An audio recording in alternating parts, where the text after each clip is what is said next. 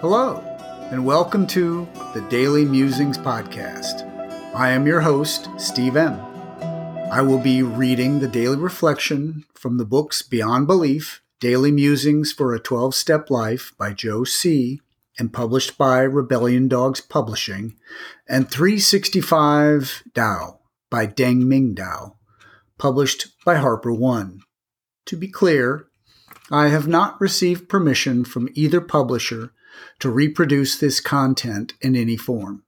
It is strictly intended for my personal use and the enjoyment of my family and a few close friends. I hope you enjoy today's Daily Musings.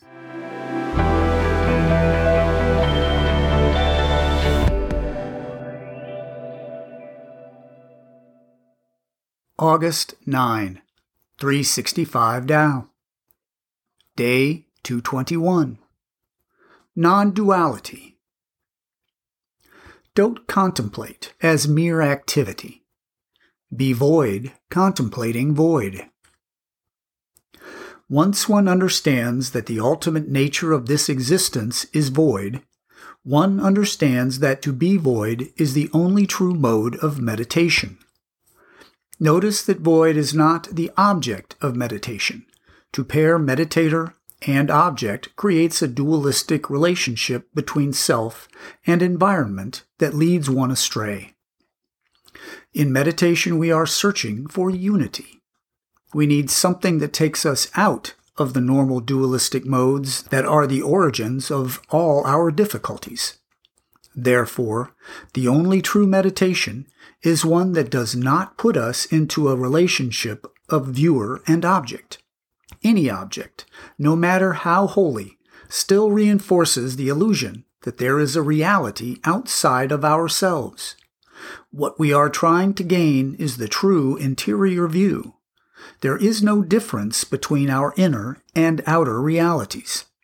The ultimate meditation is the realization that we ourselves are empty of distinctions, that our sense of identity is only the result of dualistic clinging.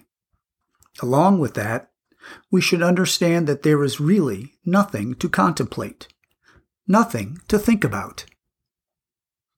Day 221.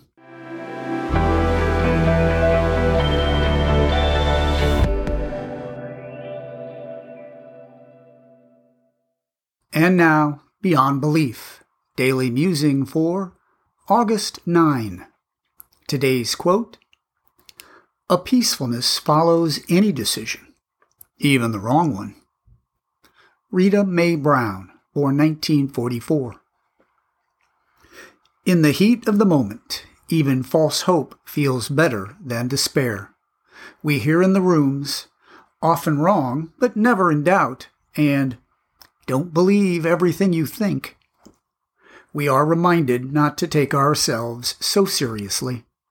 We aren't always right. We aren't supposed to be, nor are we expected to be. For some, being wrong is good exercise. We arrive at the door of recovery with warped perceptions. It takes time for our faculties to calibrate. The jury is still out on the prospect of a full cognitive recovery for any of us. Did we ever have a legitimate state of sanity that we can be restored to? We try to embrace our limits and imperfections, treating doing our best as good enough. While today's quote is another reminder to not be overly confident even when we are sure we are right, it also speaks to the importance of making decisions, even if we don't have all the facts we would like. Our expectations have to recover from addiction too. We can make decisions imperfectly. We live with our humanity and the imperfection of the world around us. That is how right mindedness looks. Humility is a process, a value we live by, not an accomplishment marked by a celebration. We gain peace when we make decisions. We may be wrong, but we weren't wrong to make a decision. We couldn't have known the outcome. Rewarding the effort, we give ourselves credit for trying.